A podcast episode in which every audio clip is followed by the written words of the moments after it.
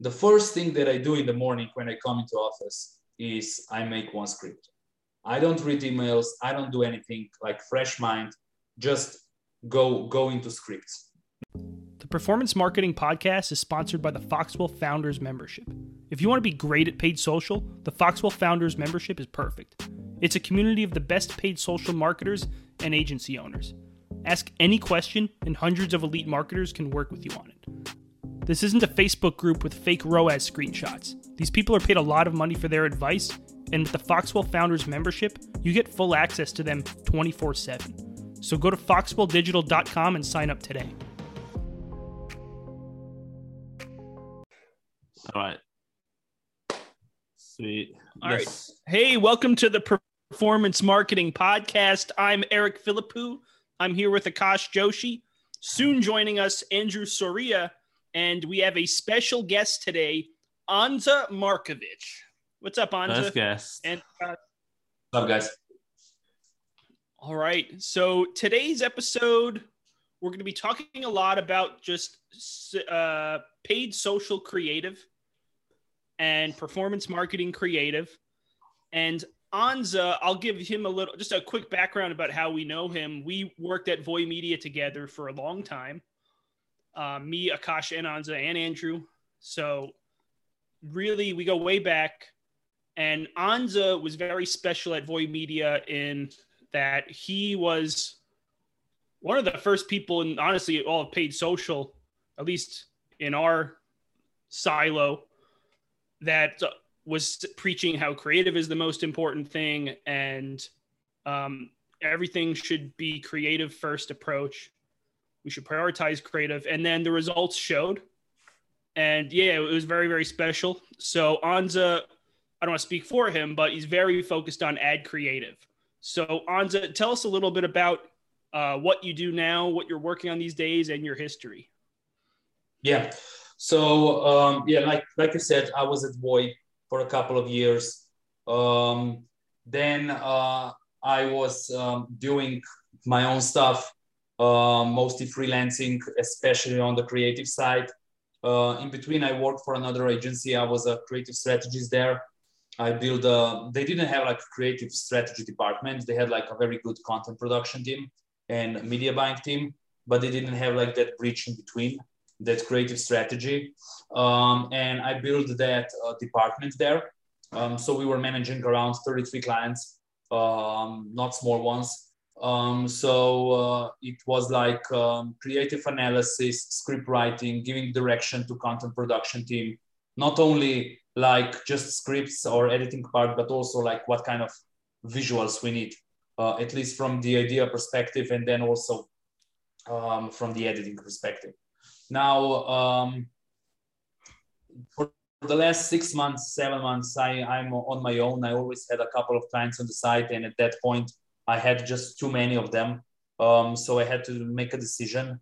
Um, so I went on my own, and since then, I kind of have my own small team of my wife is a videographer so you, you can see a mess behind me um, there's it's like a small studio for uh, studio product shots then we have of course most of the stuff is lifestyle when we record on uh, in the bedroom or in in living room we hire models and airbnbs um, to shoot that content. Uh, and at the same time like in the last two years actually i built like a pool of content creators. Those guys are from us and basically uh, they they do ugc for me. And i also give them when i give them strict script instructions my my instructions are a little bit more detailed i give them like camera angle suggestions what kind of hooks they need to make they always give me raw assets everything is like more than just 20 second video testimonial um, mm-hmm. so I can have like a lot of stuff with uh, editing, and yeah, that's basically it for now. For nice. the, nice. For, uh, I, I got some follow up questions. So, and this might be the source, right? Like, what do you do to hire like influencers like abroad? Is it or, or and with that as well? Do you do you hire native to the country? So if you're working with a US brand, do you hire US influencers? But if you're working with someone in, you know, UK or a different country, do you hire you, people native to that country with the you know the same accent, the same tone, the same the the, the same sort of vibe? Like, what does that look yeah, like? uh, I mean, I mostly work with US clients anyway. Yeah. Uh, I have a couple of Australian ones, and uh, I still use US creators.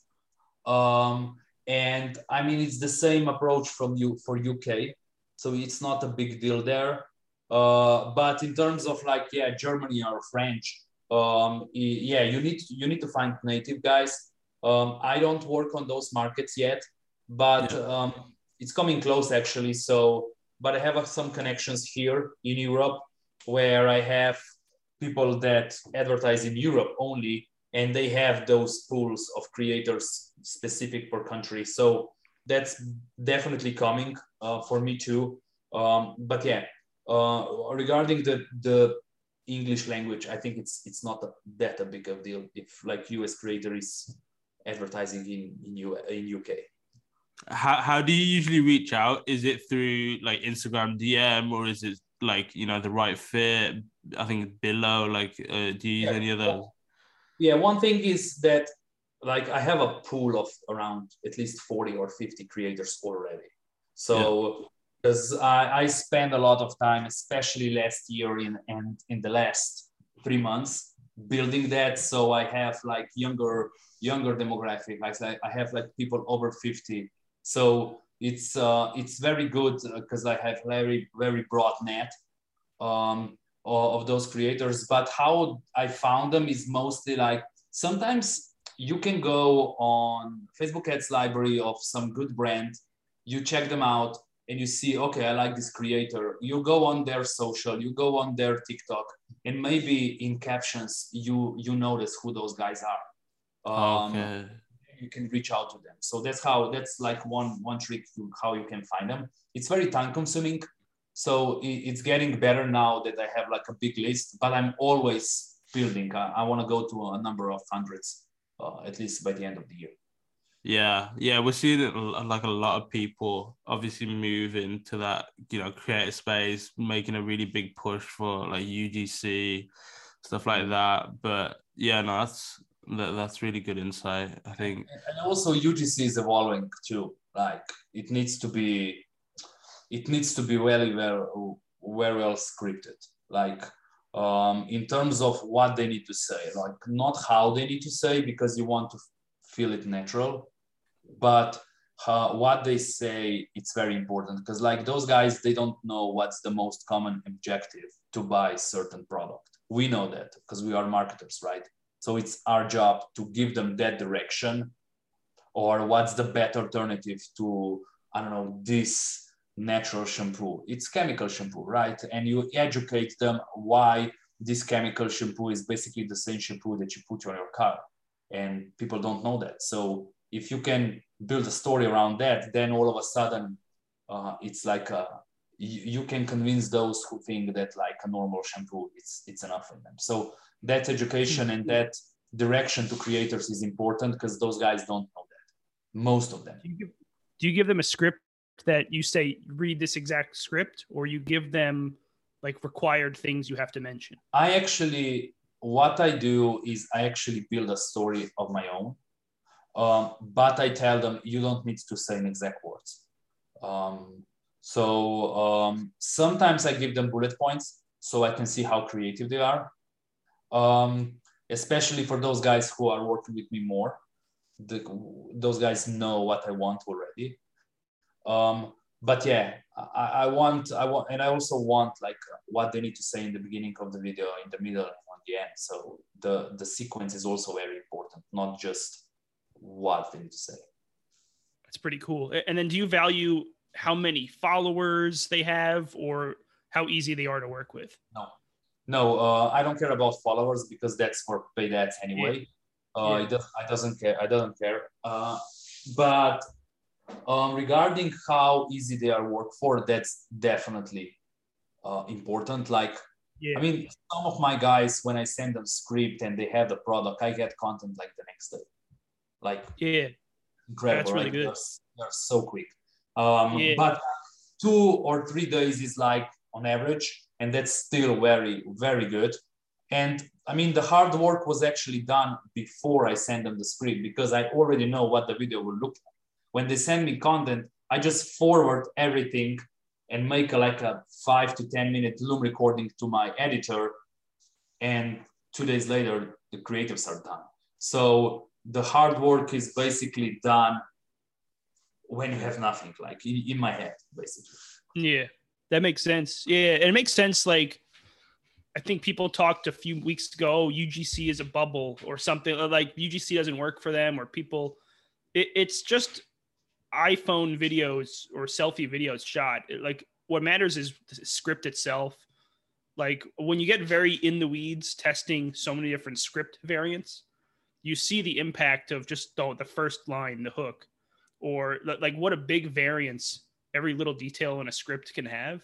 So to say a blanket statement like UGC doesn't work or UGC is always good, um, that is something that I think a lot of people misunderstand about UGC or just advertising in general. So or image text, images with text on them don't work. Like that's or like any kind of blanket statement with creative. It depends on the advertiser and the actual content itself. So definitely, that's really yeah. good. Nice. So, what's something that people you think misunderstand a lot about creative or UGC or script writing in general? Yeah, I would think that exactly the last thing that we talked about, like direct response script writing.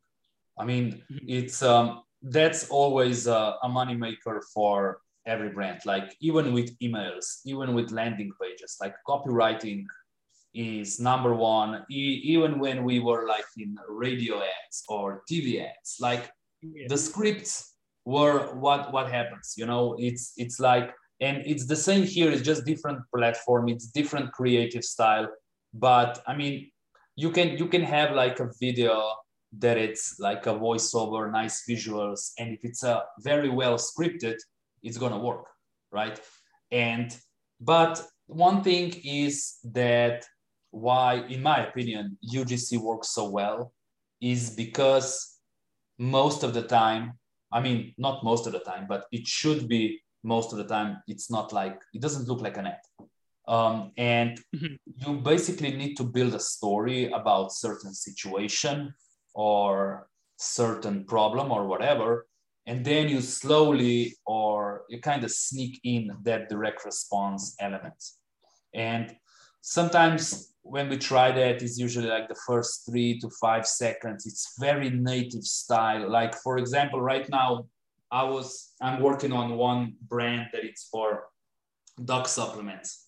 And i actually bought a 360 camera that it's for me is that I, I bought it just for hooks because it has such a unique visual.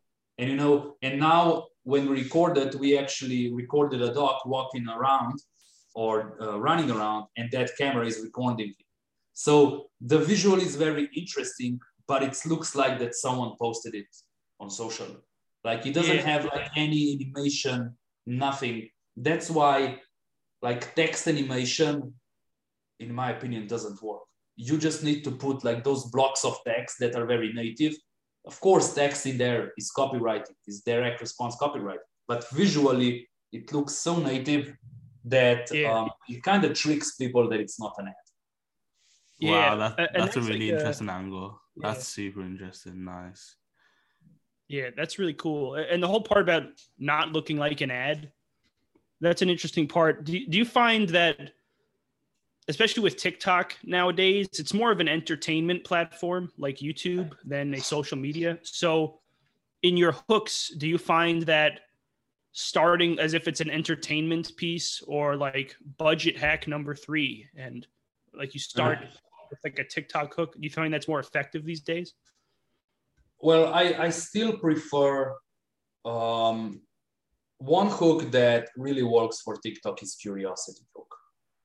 Like like you do something visually and the the angle the the copy is let's say she's afraid will she do it? And you are curious, like, do what? And you are watching, you know? and like yeah. that hook that hook was like 70% stops for ratio on tiktok nice it nice was incredible and nice. um, so curiosity hook is very important um, educational hook it's very important like if you can tell like like for example when i mentioned that shampoo if you can educate people that you are actually putting on your hair the same shampoo that guys are putting on their car you will start thinking you mm-hmm. know and um, so sometimes hooks can be very visual just some random stuff like throw your pro- product in the water and you have a splash and that's it it makes no sense but sometimes there's enough you know um, yeah. so yeah um, definitely entertainment education and curiosity are like those top three angles. Of course and benefit driven and problem problem focused those are like let's say five five uh, angles. what what what's the like highest impact variable when you test a creative? Is it is it the hook or is it the the actual content itself like the formats the you know what what, what would you say is the, the highest impact in your opinion i mean it's very hard to say because like in one brand we actually have like very good hooks. Like hooks are 40%, 50% most of the time. But the best hook for them is actually around 30%, which is the actual product in use and the main feature and benefit in two seconds. So you you know, so from the content perspective, it's a very benefit driven hook. But from the numerical perspective, like percentage is like very low yeah. and um i mean 30% is solid but it's it's low for this account so um and to find the biggest variable i think that both are very important um, so what i do in creative analysis i analyze the of course hooks and i also analyze script structure so that means what happens after the hook? Is it usually product introduction, but how is it presented? Is it presented just someone showing the product? Or is it like a three second unboxing?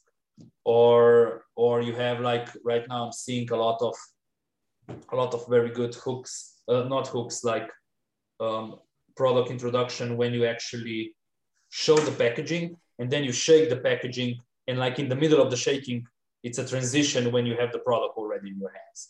So it's mm-hmm. kind of an unboxing, but it's it, it's quick cut style.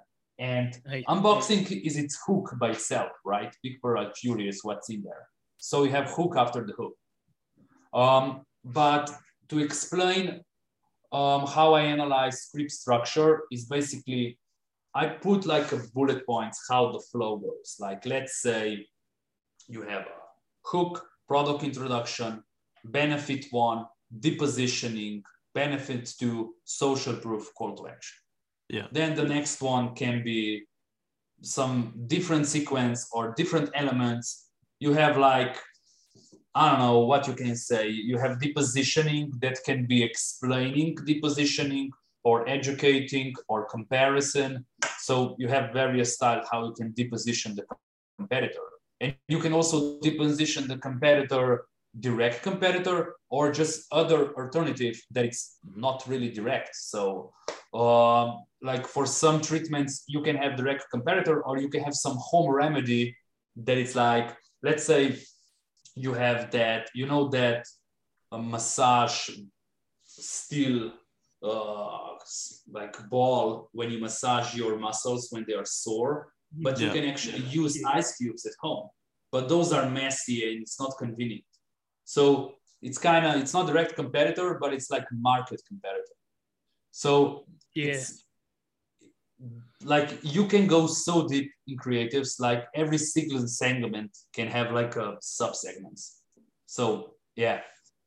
So, so what, what do your column setup look like when you're analyzing creative now? Is it like you know you have your attention rate then it's like 20% 50% 75% of the video and then you like analyze where people are dropping off like how, how like what's your yeah, yeah. I, I don't go that deep like i'm more like I look at hook ratio, I look average watch time, which is very correlated to hook ratio and the length of the video. So it's not always the best indicator, but usually is hook ratio, um, one day click ROAS, or CPA, it really depends what they are looking for, and CTR. Those are like my main metrics. And then if I see like very good hook ratio, and then on the other hand, I have like very low CTR, I can see, okay, the hook was very good, but it was it was kind of a clickbaity hook. Yeah. So um, that means it's maybe not the best. So I compare all those elements. Like if I give you one example, I had two ads that are both of them were profitable and working really well. One of them was Mashup that had like hook ratio was very similar to both of them. One of them had um, very good um, um, ROAS and CTR was around 1%, I think. The other one has a little bit lower ROAS and CTR was 1.3%. And then I was analyzing why this one is so much better engaging, but the performance is worse. And why is the other one around? And I noticed that the one that had a very good CTR was actually a mashup, a lot of reactions, very dynamic, very fun. So it was engaging, entertaining, you know, it was fun, but it didn't have so many direct response elements. The other one had mm-hmm. some uh, comparison element and also objection handling. That was the only difference. So what I did in the next round, I made mashups that had those two elements in it. And all of a sudden it was performing so much better. So nice. you see how you can analyze creatives, not just from the angle perspective or hook perspective, but also from the script structure perspective. Nice. That's a really good example. I appreciate you explaining that. And yeah, that'd be great for anyone just like trying to get into more video writing, and script writing with listeners at home. Uh, yeah, that's really, really good stuff so that being said, like maybe we go through like how your daily workflow looks when or, or just like your workflow in general. What is it like when you have to start writing a script? What do you start to think about? What, what kind of research you do, that kind of stuff. You had a couple Twitter threads on it, but for the people who haven't followed you on Twitter, what's a how would you explain that? Um, well, usually, I mean, it really depends what kind of day is in front of me. But let's say if I focus on script writing, it's uh, the first thing that I do in the morning when I come into office is I make one script. I don't read emails. I don't do anything like fresh mind. Just go go into scripts. The first thing that I do in the morning when I come into office is I make one script. I don't read emails. I don't do anything like fresh mind. Just go go into scripts. Now, usually um, I already prepare my creative strategy for for that month. So I already know, okay, today I have a script for this brand. It's about ingredients. Let's talk about education. Let's talk about um, various things, whatever. And then I have a like a Google sheet, and Google sheet has three columns, and one column is text or actually it's a voiceover or someone talking to the camera. It's a text animation and a visual. Because sometimes text animation is not full subtitles, what the voiceover is saying. Sometimes it's just like a condensed version of what, of what they are saying because people don't read, they scan. So you want you need to make easy for them. Um, then then I put like bullet points what I want in there. So let's assume I have the voiceover or if I make mashups, I put together like five mesh, five UGCs. I put everything in text, and then I pick like the best sentences, and I I put those sentences in in uh, like a sequence that makes sense, and mm-hmm. then and then I support that text with visuals. So then I have voiceover, visuals, and then in the end I make the middle column, which is text animation. Mm-hmm. Nice. That's really cool. And I can see how like when you say the copywriting, the script writing is the most important, I can see how it's reflected in the actual process. That's very good. A lot of times, like the actual workflow people do, they know uh, what their priorities are in terms of highest impact on the actual results, but their processes are, oh, let me spend four hours on emails and calls and stuff, and then maybe I'll spend some time on like like the copy and the emotions and that kind of stuff. So it's really cool that you prioritize that. That's kind of a good lesson for people listening who maybe they're very junior and they have a lot of paralysis by analysis and they wake up and they have an agency job and they're bombarded with emails. Knocking out the most highest impact thing first is a great strategy. And Anze is a very senior veteran media buyer and performance marketer. So you can learn a lot from that skill alone. That's really, yeah, really cool. That, that was actually one of my biggest improvement in this year. Like start with the hardest task in the morning. Yeah. Or mm-hmm. in script writing is creativity, your mind is relaxed, is fresh. You don't see any bad emails coming in yet because yeah. you haven't opened it. So yeah you just go to work because like one email can really ruin your day sometimes. Um, so yeah um, that's like one one or two scripts like before everything else. I got i got a question right? So i think one of the biggest problems with a lot of agencies at the moment is like brands that can't you know afford uh, like afford to do the like content and the production uh, of the side of it they, they might have like product images and stuff like that like really really limited in terms of content. Like how much would you recommend or how much do you usually see a brand allocate to you know get getting just new content and focusing on new content instead of like direct ROI from from Facebook's with their with their current content that's just not working. Like is it you know 10% of revenue? Is it 10% of ad spend? Like what what do you usually recommend to someone? I mean it's it's, it's so hard to say to say because you don't know on, on which level they are. Yeah. Because I mean right now I'm working with some brands that are spending like really a lot like 50k a day and that kind of stuff. And they're like they are working with several creative agencies they have in-house creative team. They they hire us as freelancers uh, like for additional brain and they have like a different type of creatives. And um, it's very hard to say but when you are let's say in the beginning yeah. the first thing that you need to do is content.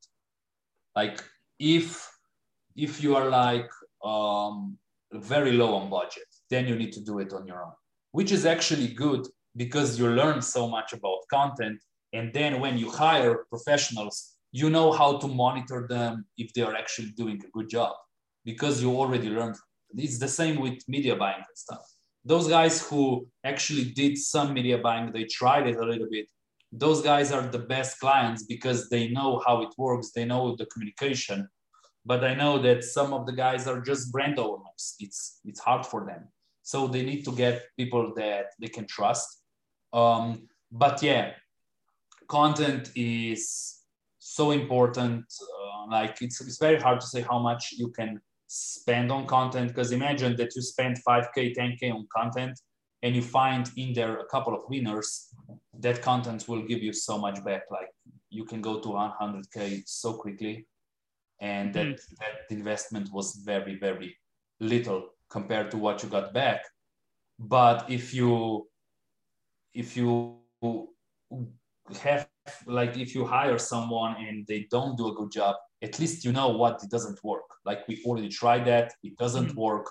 Or maybe you can hire some consultant that they they look at your creatives and they say look yeah you tried ugc but it's not the issue that ugc doesn't work. It's just ugc is bad you know yeah, yeah, and that's something very important. It's like, and I've seen this too. When you see a brand that, especially early on, they whether it's a client or a brand you work at or whatever, um, they will try something in the past, like very early on. The first test of it will fail, whether it's a whole platform or a creative style or an entire marketing angle, whatever.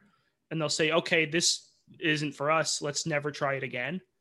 And, you know, I've seen that with brands that were a few years old and they tried something, um, you, you like Facebook ads, for example, they tried Facebook ads in 2019 and it didn't work because they just didn't know what they were doing. And then in 2022, they're like, oh, we're still we still don't think Facebook ads works. Um, that's not a channel that works for when you see what they tried and it was, you know, it was just like an image with some like a stock image with some text on it with yeah. the product name. It's like it's like not even trying. So um, that's a very extreme example, but that's a mindset uh, for the listeners where if you're in an agency or you have a client who is against trying something because they did it once and it failed, they have to know like they're like the first failure is fine. It, you you're only as good as your analysis and your testing process. So if you have a testing process where you just give up on the first try, that's bad. But like you said with the analysis, you do a lot of analysis if the analysis is good, you learn from it, you stop doing what you think didn't work, and you do more of what you think was good. Um, to put it very simply, that is very bright. That's very important. It's important to budget for long-term testing. So that's just something I would tell uh, people listening in general. Yep. All right, cool. Um, so I have a couple other topics here. Um, so you talked a lot about that. Uh, let's talk about. Uh, so what platforms are you on? You're just doing Facebook ads, or do you do TikTok, YouTube, Snapchat, all that? So I'm doing everything. Um, like YouTube, not so much, but more and more. So mm-hmm. um, it's it's still very similar approach, just a little a little bit different. Uh, but yeah, mostly Facebook, TikTok, Instagram. That's that's most most of it. All right, nice. Yeah, that, that's pretty cool. So, like we talked about with TikTok, something I find when I did a lot of creative testing between TikTok and Facebook is the things that worked well on TikTok or the TikTok style content does just as well on Facebook and Instagram. Are you finding that too? Yeah, the same. Like, and then I mean, a couple of creatives that were a little bit more polished for Facebook also worked on TikTok, but not mm. a hmm. lot. Like there's not many those situations. But yeah, um, exactly the same. Yeah, and that's something where I feel like all social media platforms are adopting the TikTok style. When YouTube has shorts, um, Facebook has reels, and all this stuff. Everyone's trying to copy TikTok yeah. and the content style is the same. So it's safe to assume or think that this TikTok style content is the future of social media content in general. Very UGC iPhone native looking for TikTok style content. That would work well on Facebook, Instagram, and probably YouTube as well. Um, so that's something I would yeah. tell advertisers. Yeah, it's it's, but it still it, it still comes back to storytelling um, like what we what we see on tiktok is like great stories uh, like that spark curiosity in the beginning and then transition to a product or whatever so it's a i would say storytelling with this direct response elements mm-hmm. yeah yeah that's really really good and actually what you mentioned you know this kind of stuff the storytelling worked in TV ads and radio, there there's like an ad, Claude Hopkins, who the father of direct response advertising for Van Camp's milk. It's like over hundred years old. And they're using like copywriting processes, like you said, the depositioning, the benefits versus the hooks and the features. Um, when you look at that Van Camp's milk sales letter from over a hundred years ago, they have all these copywriting elements that a lot of your favorite gurus are claiming to have invented in 2022. Um, so I think it's very cool. Um, it, it, just goes to if you're an advertiser, like what you should be focusing on. If you look at very pure direct response principles and you look up the history of direct response advertising and the famous ads from Claude Hopkins and David Ogilvy and Eugene Schwartz, you can learn a lot more than uh, if you just kind of look at marketing Twitter. And that's something that Definitely. I imagine impacts ad creative a lot. And that's actually something Anze was one of the first people I heard of talk about that. I was like, oh, what are some good courses? Who are some good gurus to follow? And he's like, uh, breakthrough advertising, common sense, and like actual testing. So very, very exciting stuff um, for the listeners at home to take away. Um, another topic actually I want to talk about. First of all, what's up, Andrew Soria? Uh, Andrew is back on. Gentlemen, good to see you. Anze. Hey, Andrew. Been a while. Yeah. Sorry, guys. Had a graduation. Um, look at this reunion. Jesus. Yo. The, the first week of Voy all over again. yeah. It's really, really good stuff. So, Andrew, I saw, I, I think I linked to you the document, just the stuff, some of the talking points today. We talked about, you know, some of the processes Anze does, the workflow, um, how direct response and storytelling is the core of everything. Um, do you have any specific talking points maybe for Anze at this time or kind of chime in as the conversation goes on? Yeah. Um, let's see. I don't want to definitely don't want to repeat anything like Anze says. Uh, for those that are listening, I feel like some of us, most of us, have probably learned a lot of, from Anze when we first started our career, especially me. Um, so I definitely don't want to repeat anything that he's already said already. But I think like maybe just a word of advice for like um, just getting your creative process in general. Um, I think something that I've learned working at this newer company with just a lot, a ton more people, maybe like 50 people in one account, right? It's like a little bit step out of a, uh, um, where my roots are. Um, I think, you know, if, if we had, if I had a piece of advice, it'd be like just, just cross channel collaboration, really just, you know, once your accounts get bigger, I feel like there's other teams. For example, there's conversion teams and then there's content teams. Like there's teams that are so specific to a certain thing. Whereas I feel like, you know, where I, at least I started, we were doing a little bit of everything.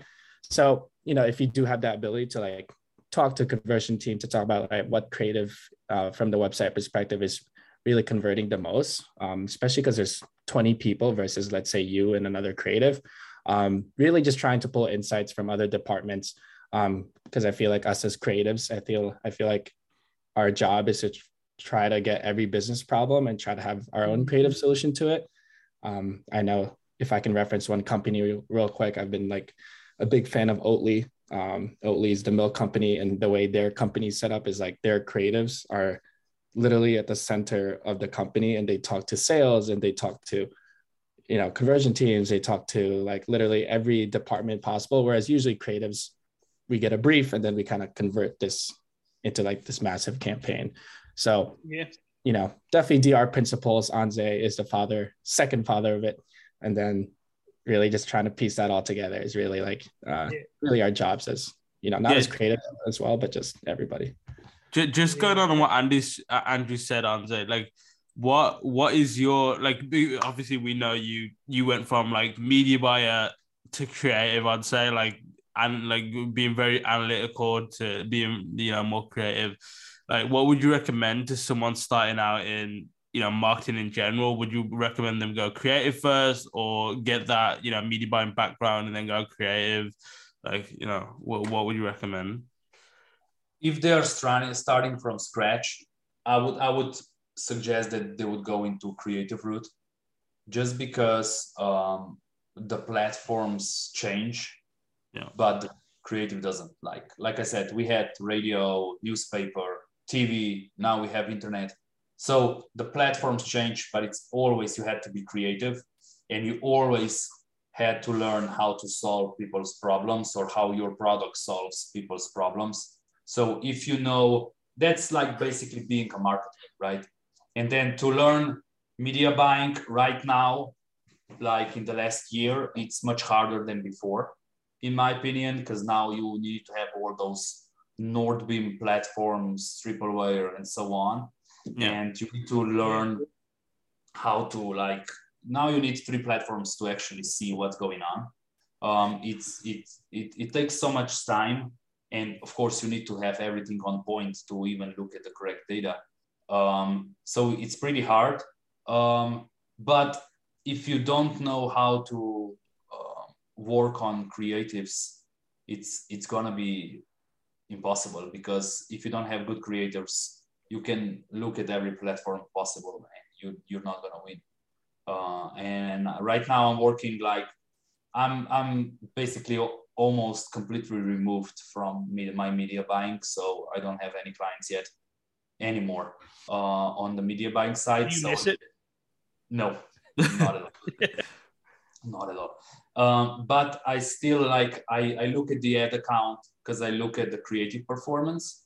But now i work with a couple of very good media buyers who are very good marketers. So they let's say for example i had um, a discussion with one media buyer last week and he told me look this creative is working really well can you make some iterations and I looked at it, I got the ideas, and I told him, okay, I have some ideas. Can you share your ideas? And you, he gave me like a couple of bullet points. That's it. Like we, we, were, we were discussing through email. It doesn't, it doesn't need to take like a half an hour meeting. Uh, he just throw a couple of bullet points and like four of those bullet points were the same as mine. And then I had a couple of additional stuff and he had one thing that I, I didn't uh, came up with. So it's basically then if a media buyer is good on the creative side, it helps me too. And then like it's kind of a brainstorming, but uh, it it really helps.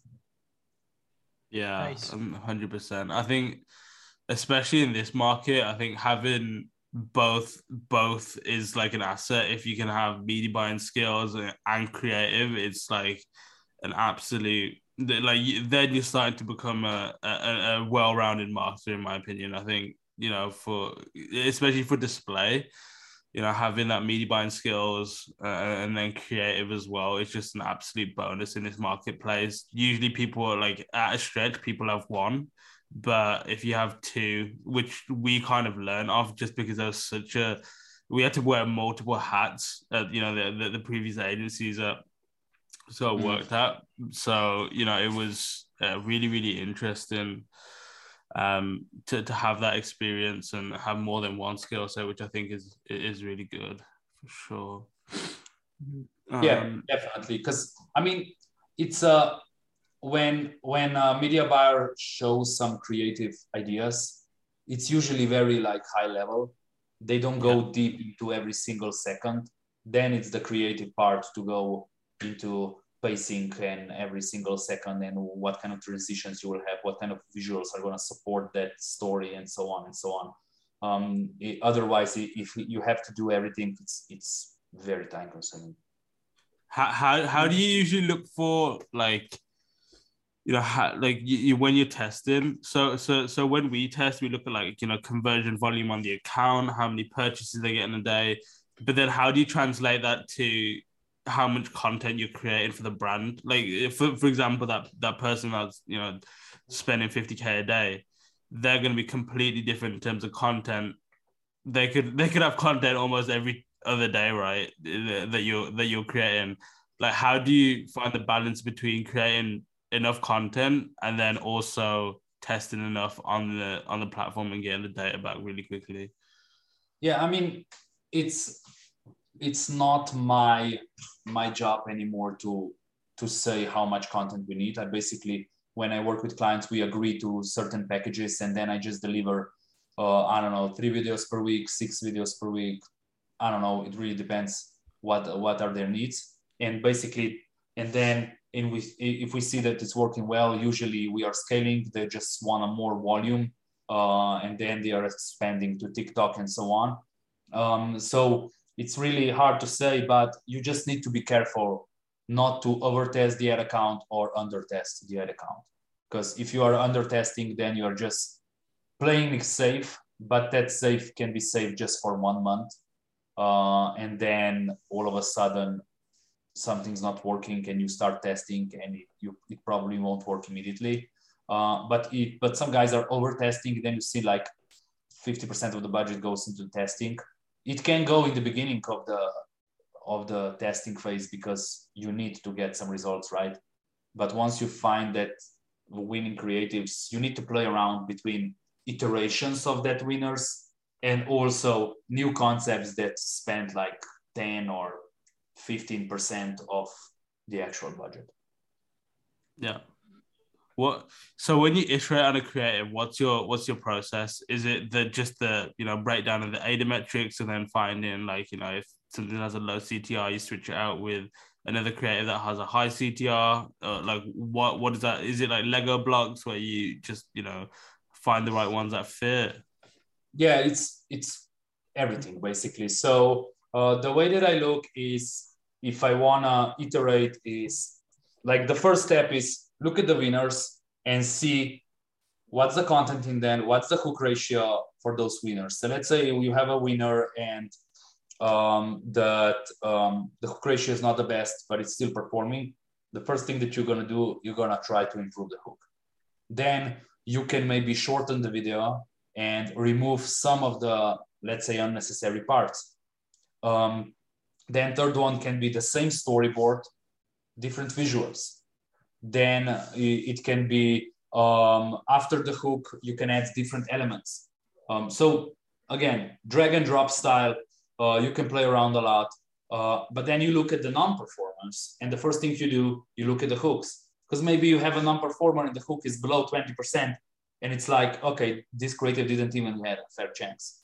Like, yeah. let's make new hooks. Let's try to get to 30, 40%. And then we see if it's a good video or angle. But sometimes, yeah, sometimes the hook is is bad because the angle is bad. Because hook is usually an angle.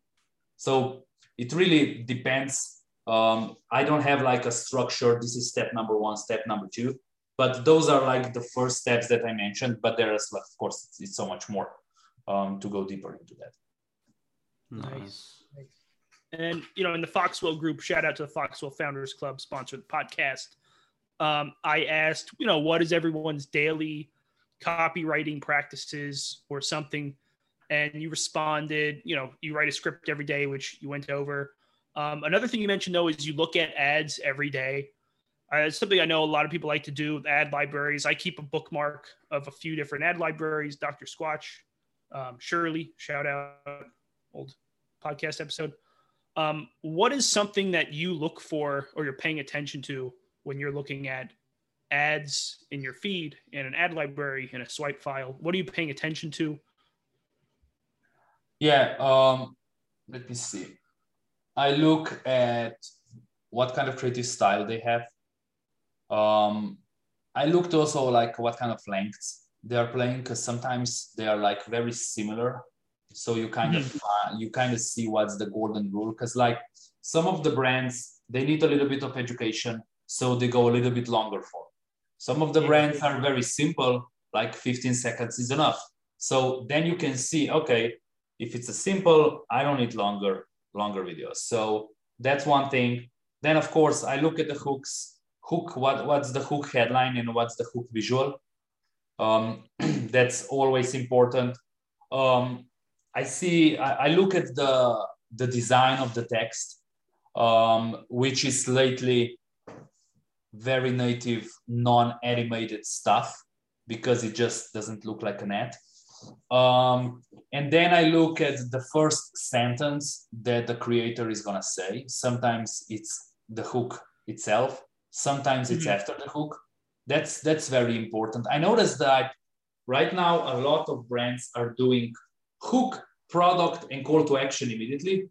Then they start discussing about it which is mm-hmm. kind of interesting because like they the hook is actual benefit and call to action like you should gotta try this and then they start talking about why um, that's another one then i look what kind of visuals are after the hook what kind of uh, script structure they have and mm-hmm. which psychological trigger they want to push so mm-hmm. like for say um, do they want to spark like sexual companionship or freedom from pain or whatever um that's like force eight you're referring to yeah exactly mm, um that's good. um so yeah, those are the stuff like script structure is very important to me too.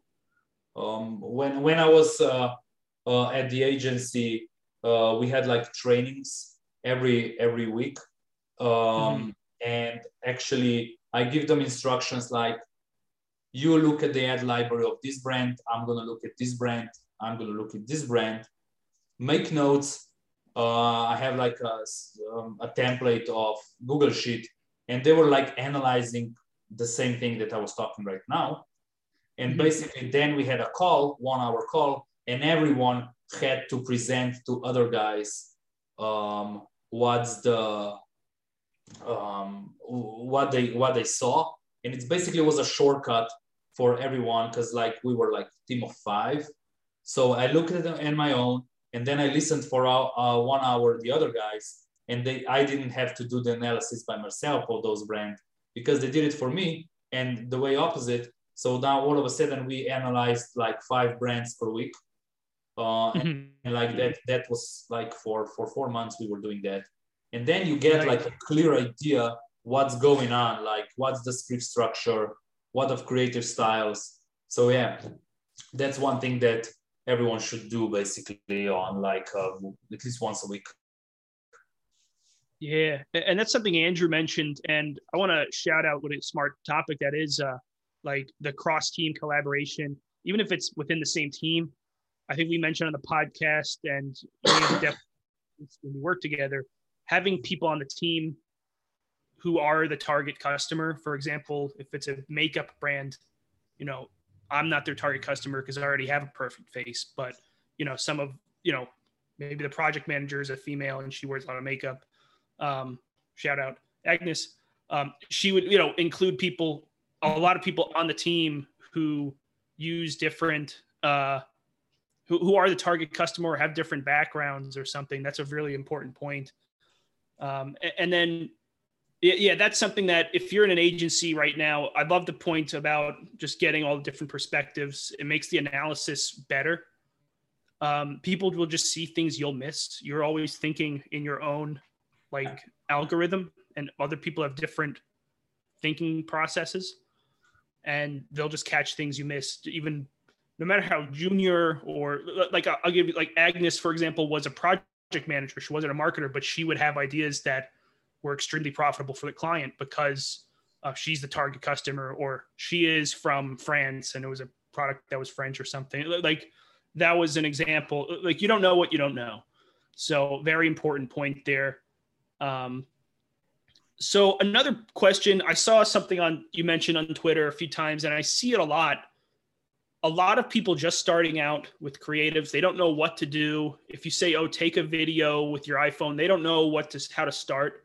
So i saw something you see like people using post-it notes and writing the hook on that or people taking a video in their house or something. What are like what are like three to five video or hook styles you can do right now sitting in a room with an iphone? Um demonstrate the problem, um, mm-hmm. then um, show some spicy detail about the product, like very close range camera angle, your point mm-hmm. of view style, or you're walking towards the product that's on the table and then you unbox it. Like that's mm-hmm. very simple one. Um, what else? Let me see. I have some notes. I saw the post-it note one on Twitter. So yeah. I thought that was what sparked that question actually and then and then with these post-it notes like you can play around then you, you can level up. So it can be let's say you have a let's say this pouch you see? Yeah. So mm-hmm. in here you can put a post-it note. So you can have like this is this can be a hook like you open it and you just take it out Interesting. so it's a little bit different. Or um, so you don't make just that post-it note, but you also be creative with that. Or you can, one, one was like, we had a journal, like, um, I don't care. Anyway, um, so it was a, a journal and I opened the journal and in there was a post-it note. But then I then I blew uh, so the the um, the post-it note fly away, and then I actually reversed that clip. Oh, wow. So the, the post-it note flight in the um, in the yeah. in the journal, and then I closed it up. Um, mm-hmm. so you just try to be uh, a bit creative, or um, one one can be. Let me see. I have a couple of good ones. Yeah. And it doesn't um, have to make sense, which I think is the most yeah. important point. Like as long as it's something, any kind of movement showing the clip in a weird way. Yeah, and weird kind of camera angle. Like yeah. if you can, like one, one of the hooks that I'm I'm working right now is for this dog brand. It was like how the dog sees you, you know. So it was camera angle from like very low on the ground and like the content creator was like come on good boy go get a ball you know she was yelling at the camera and like we were now put the filter on that she's like don't like the dog is doesn't doesn't understand and then we will transition that i can't run my dog my my um, joints are hurting and then transition to oh, dog supplements for joints you know nice. so but but the hook is so weird that like I'm, I'm really interested in what, what is going to be the hook ratio for that. But that's the point. Try to find first what's the problem, dog pain, like joint pain, and how how I'm gonna now make a story about this in three seconds. Because yeah, and and how you get inspiration basically everywhere. Like I got this inspiration. My wife was watching the TikTok and she saw that, and she's also very creative probably more than I am.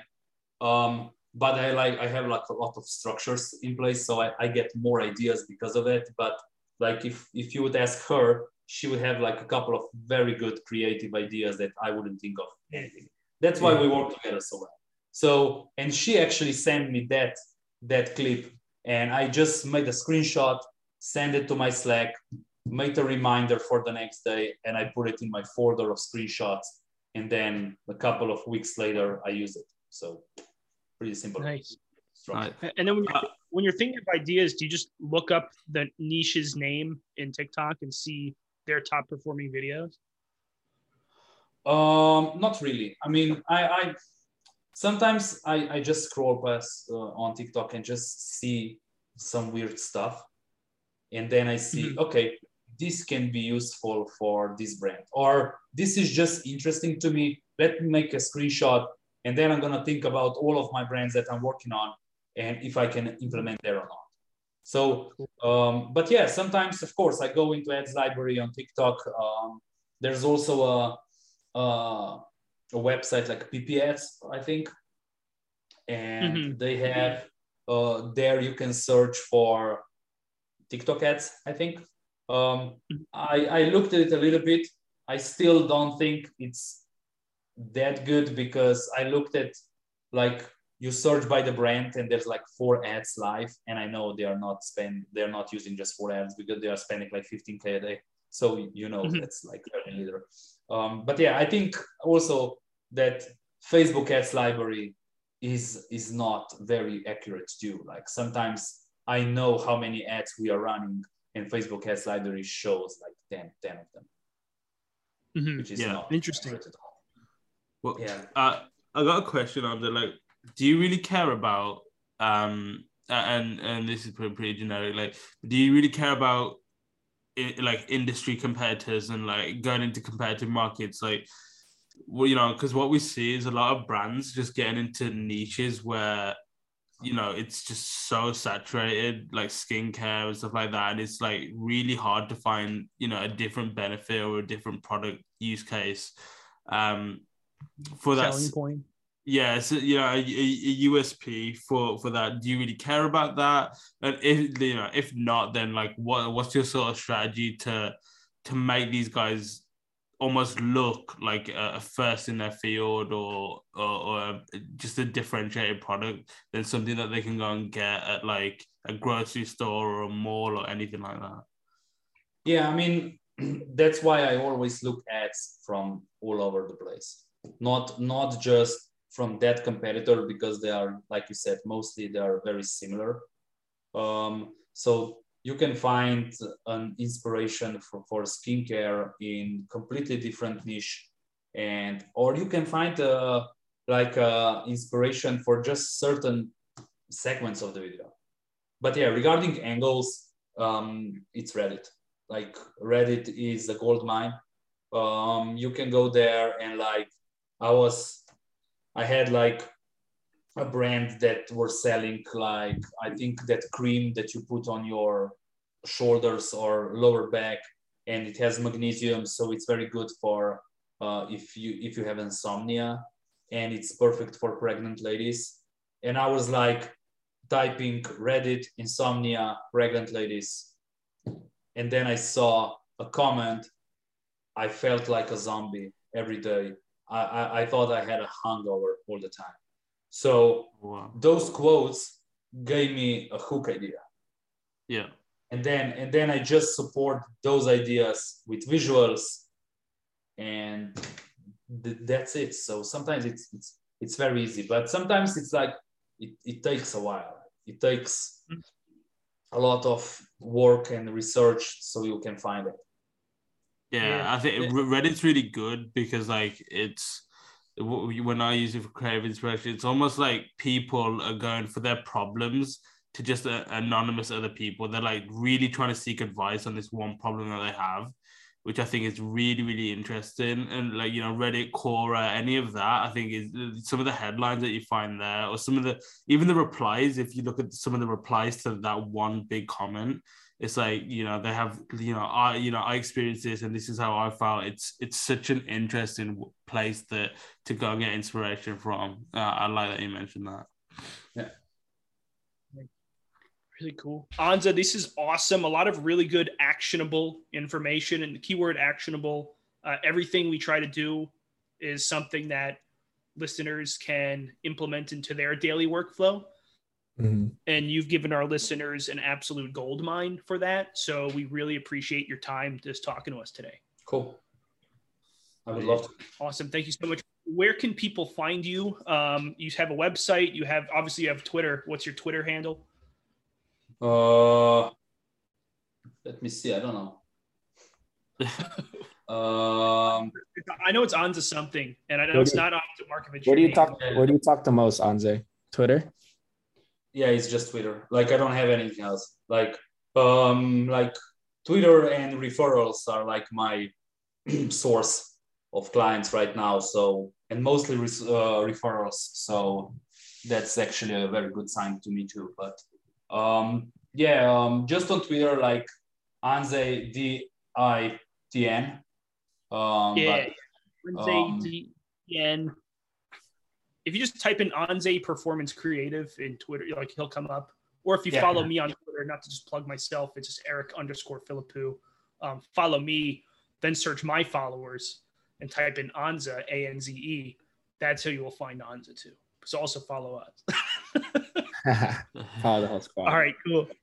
All right, well, Anze, it's been an absolute pleasure. We, uh, yeah, we look forward to publishing the episode. We think people are going to absolutely love it. This is absolutely great. Thank you so much. Awesome. Great. Thank yeah. you guys. Good seeing you, Anze. Thank you so much, Anze.